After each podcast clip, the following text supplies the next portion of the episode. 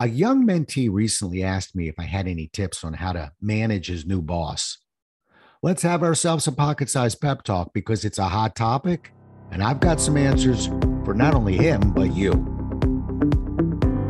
A pocket sized pep talk, the podcast that can help energize your business and your life with a quick, inspiring message. Now, here's your host, Rob Jolles. I've coached, mentored many people over the course of my career, but one of the most difficult issues deals with how to manage your boss.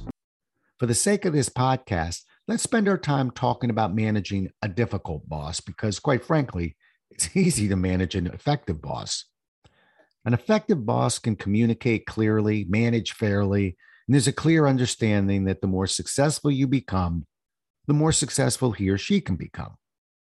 Now, that might sound like a fairly simple statement, but the fact is that simple concept of management is usually the litmus test for a good manager. Some get it and some don't get it.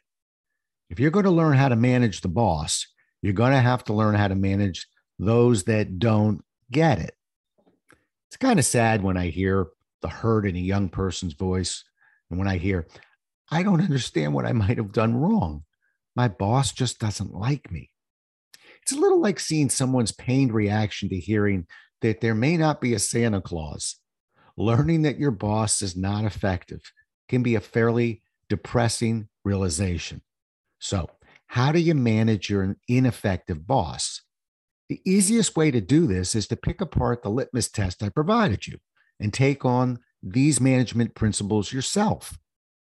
One, an effective manager can communicate clearly. Now, if your manager doesn't do this, you're going to have to do it for them. Speak up when you don't understand an assignment. Cover your tracks with an email or a document that confirms what's being asked of you. Go the extra mile to make sure you and your boss do communicate clearly. Two, manage fairly. One of the sad repercussions of working for a manager who doesn't manage fairly is the ripple effect it can have on a team.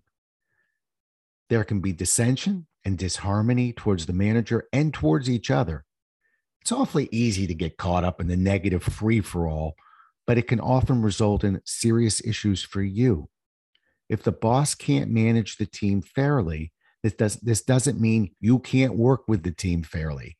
Take the higher road and stay out of the fray. Three, and there's a clear understanding that the more successful you become, the more successful he or she can become. Ooh, this is a big one.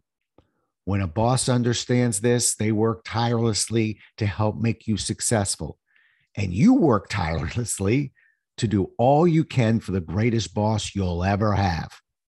However, when those bosses don't understand this, they unfortunately see any success by you as a problem for them. It's not that your boss doesn't like you, it's that the boss is concerned that you're going to outshine them and possibly take their job or next promotion. In order to combat this effectively, you need to be outspoken about how your success is a result of his or her support. You'll be much better off in your boss's eyes if you're very clear that you do not see your future intentions intersecting with your boss's future intentions. See, the moral of this podcast is this having a great boss is often an exception to the rule, and a great boss takes little to no management.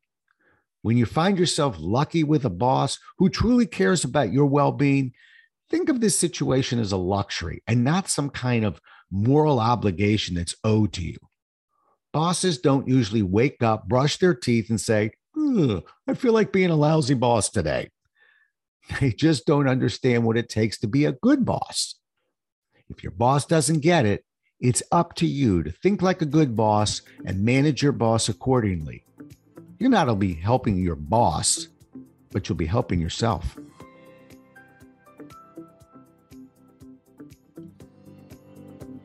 Thanks so much for listening.